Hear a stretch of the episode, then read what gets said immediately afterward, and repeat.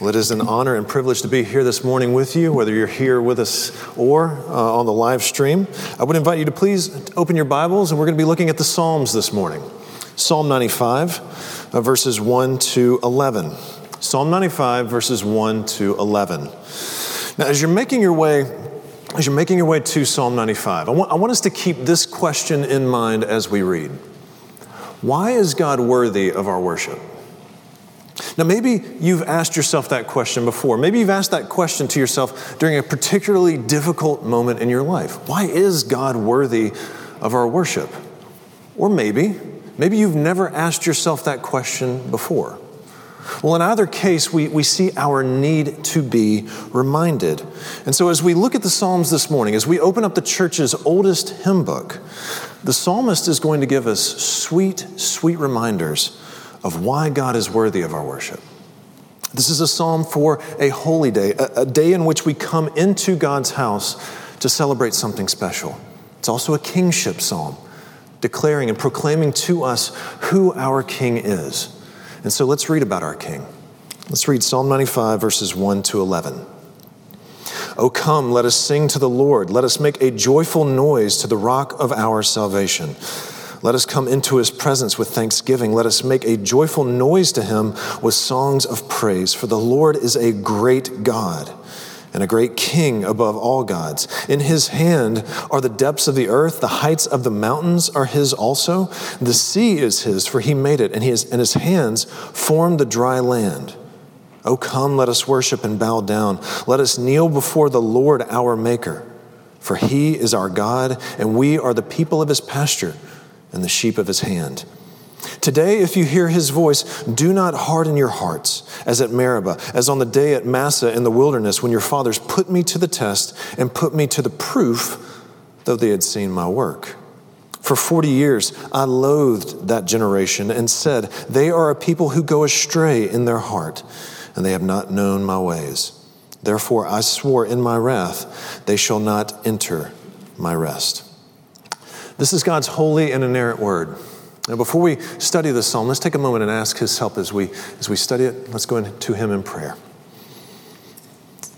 Our gracious and heavenly Father, on this your day, in this your house, and among these your people, I pray that you would bless our time studying your word.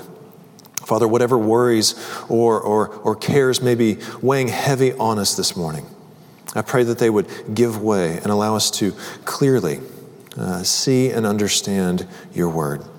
We pray, please, that you would open our hearts and our minds to its wonderful truth. And we pray all of this in Christ's holy name. Amen. Now, I would invite you to please keep your Bibles open to our passage as we make our way through, uh, through our text. But let's go back to our question Why is God worthy of our worship? Now, the psalmist is going to answer that by giving us three reasons we're going to, and those three reasons are going to be our three points this morning. First, because God is our maker, or our God is our Savior. Second, because He is our maker. And third, because He is our Redeemer. Because God is our Savior, our Maker, and Redeemer. Let's look at that first point. Now, one of the first things we notice in our text is that the word joy is mentioned in each of the first two verses. So, even if all of this is, is new to you, even if you are wondering why you are here this morning, right away the psalmist is giving you a little hint about what you can expect, what the, what the difference will be with worshiping this God, this Lord. And that expectation can be summed up in one word joy. Joyful worship is something that's unique to the Christian church. You won't find joyful worship in a Buddhist temple, you won't find it in a mosque. Now, I, had, uh, I got to see this firsthand a number of years ago when I went to visit the Blue Mosque in Istanbul, Turkey. Now, it is a breathtakingly beautiful building. As you walk up to it, it is completely clad in pure white marble with these beautiful blue domes. And as you, as you walk in, there's all of this gold on the walls and blue tiles everywhere.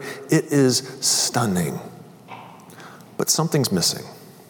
Now, now as you walk up to it, you, you can kind of tell that something is off, but it's not until you get in that, you, that it finally hits you.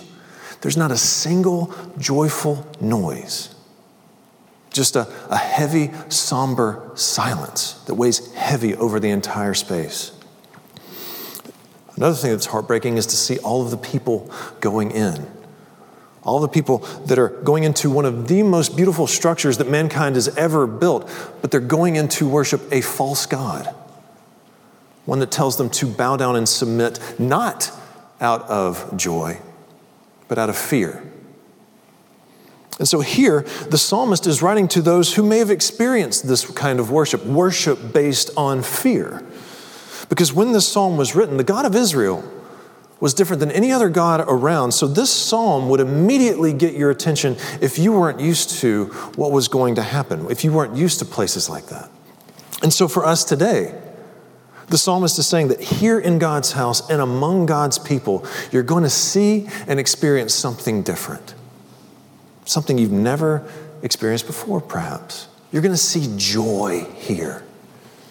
And so, where does that joy come from? What is it that makes worshiping in this place so different? Well, look at the end of verse 1. Here, the psalmist says that it's because of the rock of our salvation. Now, that's a, a military term, and the, the, the psalmist is using it to reinforce that God not only defends us, but more importantly, He delivers us. He delivers His people, He saves them. And so, as we joyously come before the Lord, as we enter into His presence, we do so being first and foremost reminded of His mercy in saving us. It's a reminder that God is someone we can consistently turn to. He's someone who is going to be immovable, someone who's going to keep us safe. And so, entering into God's presence, we do so not out of fear, but joy. Joy in the fact that we worship such a Savior, a Savior that defends us, delivers us, and it's out of that recognition of being rescued that leads us to respond joyfully and also respond thankfully. Look at verse 2. It's this sense of joy and thanksgiving that makes us want to sing out in praise. But notice, it's not just one song but songs. So there's this idea of it being a continuous action, something that we keep doing. And we do this with one song after another, songs that, that, that give praise and thanks to the rock of our salvation. We worship God because He is our Savior, but the psalmist keeps going. And that brings us to our second point. Look with me at verse 3. Now, here the psalmist transitions from speaking about God's mercy as Savior to his majesty as King. Now, this verse makes a bold proclamation because when you read that little word for at the beginning of the, at the, of the verse, it's like it's saying, We declare. We declare that the Lord is a great God, a great King above all other gods. In other words, he's saying, if you are here, you need to know who this Lord is.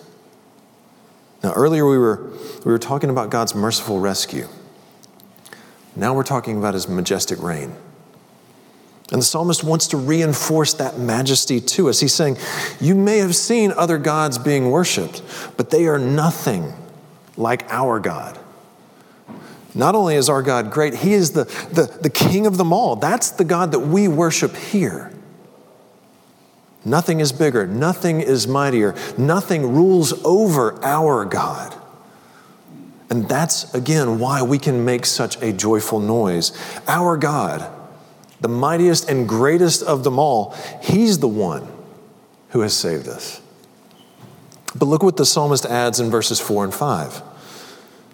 Now, what's, what's beautiful about these verses is how they speak to what we can and cannot see.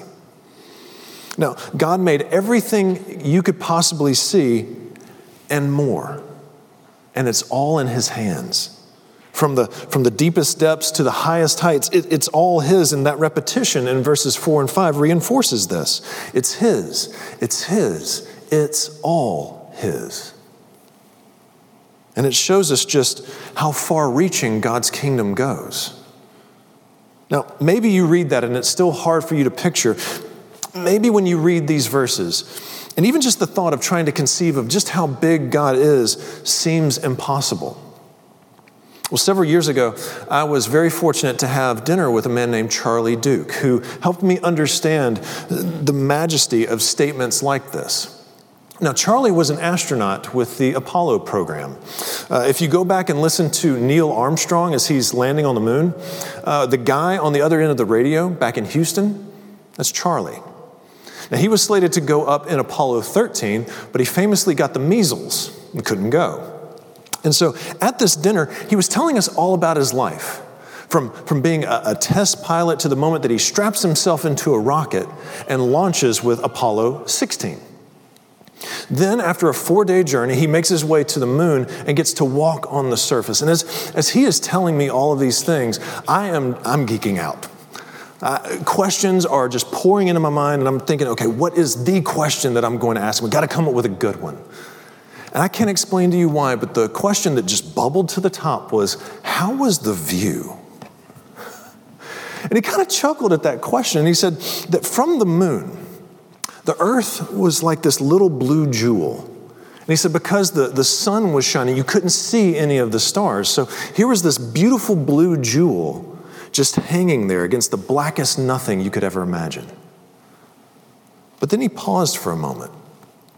He paused for a moment and he said, You know, that it took some of the best technology that we had in the world and some of the most brilliant minds around to put Charlie on the moon. And he told me that looking back on that moment, now as a Christian, having been strapped to a rocket, landing on the moon, all that he's been able to do in life, looking back on, on, on, all of that, none of it compared to seeing the world God created, seeing it just hanging there. None of it compared to what God could do. None of it could compare to his majesty. He said, even though we are capable of doing incredible things, we are always going to have our limits but never God. Never God. And that's exactly what the psalmist wants us to see here. And it's in verse 6. It's the, the realization of this that should move us all to worship him. Again, this is why we're all here. But even the manner in which we worship God looks different. Look at the end of verse 6 and the beginning of verse 7. For the second time in this passage, the, the psalmist is personalizing our relationship with God. But here he takes it a step further. Now, in verses four and five, we saw that God is bigger than we could possibly imagine, and yet, and yet he chooses to share his creation with us. Now, God could have just created this world and everything in it, left it at that, but he chose to make us as well. He is our maker. He chose us, He chose to make us part of His creation. Not only that, God has also made Himself known to us so that we can worship and enjoy His creation. Now, think about all that we've been told about God so far in this passage. All of these incredible descriptions of who God is, juxtaposed against verse 7. So here is the God of all gods, the King of all kings. And in verse 7, we're told that He is our God. Now, this doesn't mean that God somehow belongs to us, like our, our cars or, or cell phones belong to us. No, our God, the God of all, He is God to us. He's our Savior, the rock of our salvation. He's the source of our joy in worship but He's also our Maker. The one who has graciously decided to share this creation with us. And it's only because of that fact that our worship is at all possible. Again, the psalmist is reminding us not only of the God that we worship, but why we should worship Him. Which now brings us to our third point. So, why is God worthy of our worship? Because He's also our Redeemer.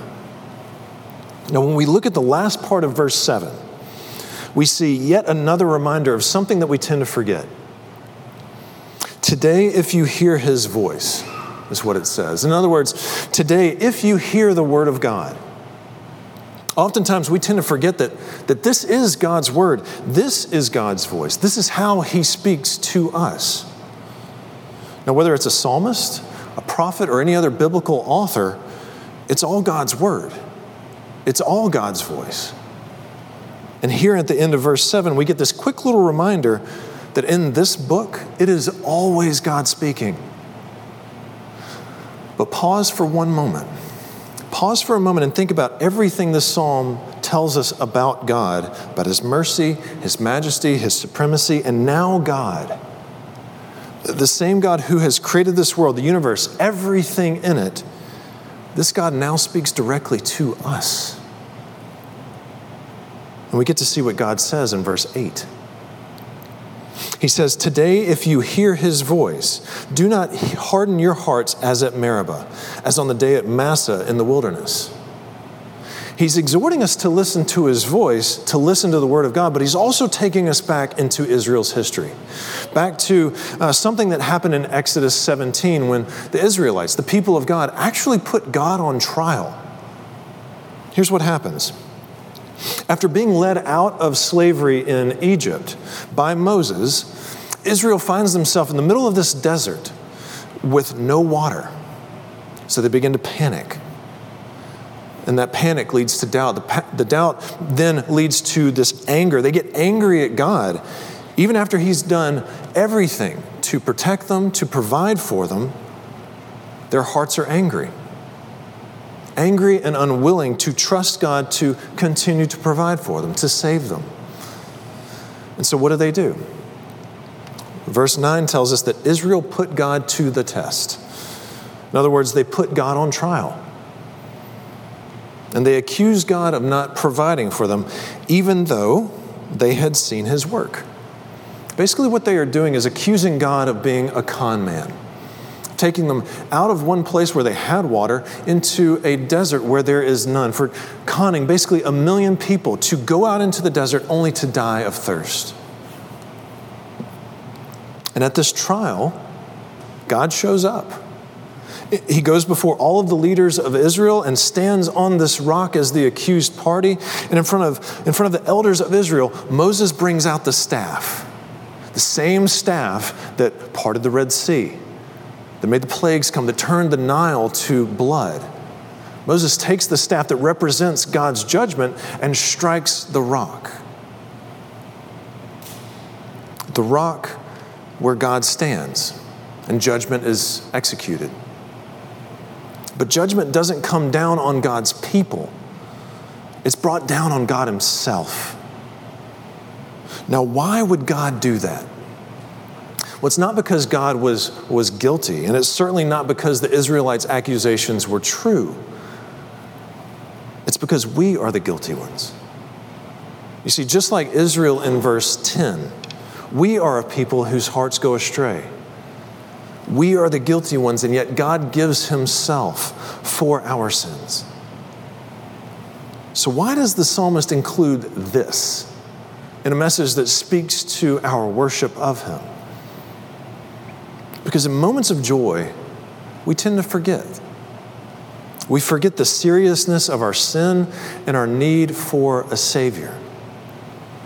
We also forget God's goodness. So we need to be reminded that God has brought judgment down on himself to, to save, to redeem, and rescue his people. And God's way of rescuing his people is unlike anything this world has ever seen. He doesn't rescue us from a distance. God's not redeeming and saving us from this far off place like the moon. No, just like at Massah and Meribah, Scripture tells us that God's, God redeems us, God rescues us by intimately entering into our situation. Christ, God the Son, humbly entered into this world. He left his place of heavenly comfort to experience all the things that we experience. And just like Israel put God on trial, Christ would go on trial. He too would suffer. He would suffer the, the wrath of God's judgment on the cross, not because he was guilty, but because we are. This is how much God, the, the one who holds the world in his hands, this is how he shows his love to a sinful world by sending us his son. By sending his son to be guilty for us and for our sins. This is who our God is. And this shows us how far he is willing to go to, to rescue and redeem us. This is why God is worthy of our worship. And this is what the psalmist is reminding us of. One of the keys to, to seeing the beauty of this psalm is to realize that it needs to be sung over and over again. Its beauty comes in its repetition. Because even in our joy, we have a tendency to forget. And so we need these gracious reminders again and again, over and over. We need to be reminded that God is our Savior and Maker, but also the reminder that God is our Redeemer. So as we come into this place each week, even as the, the worries of the world weigh heavy on our hearts, may we be reminded that in this place, this is where true joy is found. May the, may the words of this psalm be a sweet reminder to us of who our God is. Again and again, over and over, may we say with joyous refrain that God is worthy of our worship. He's worthy because He's our Savior. He's worthy because He is our Maker. And He is worthy because He is our Redeemer. That's the psalmist's reminder to us this morning. Let's pray.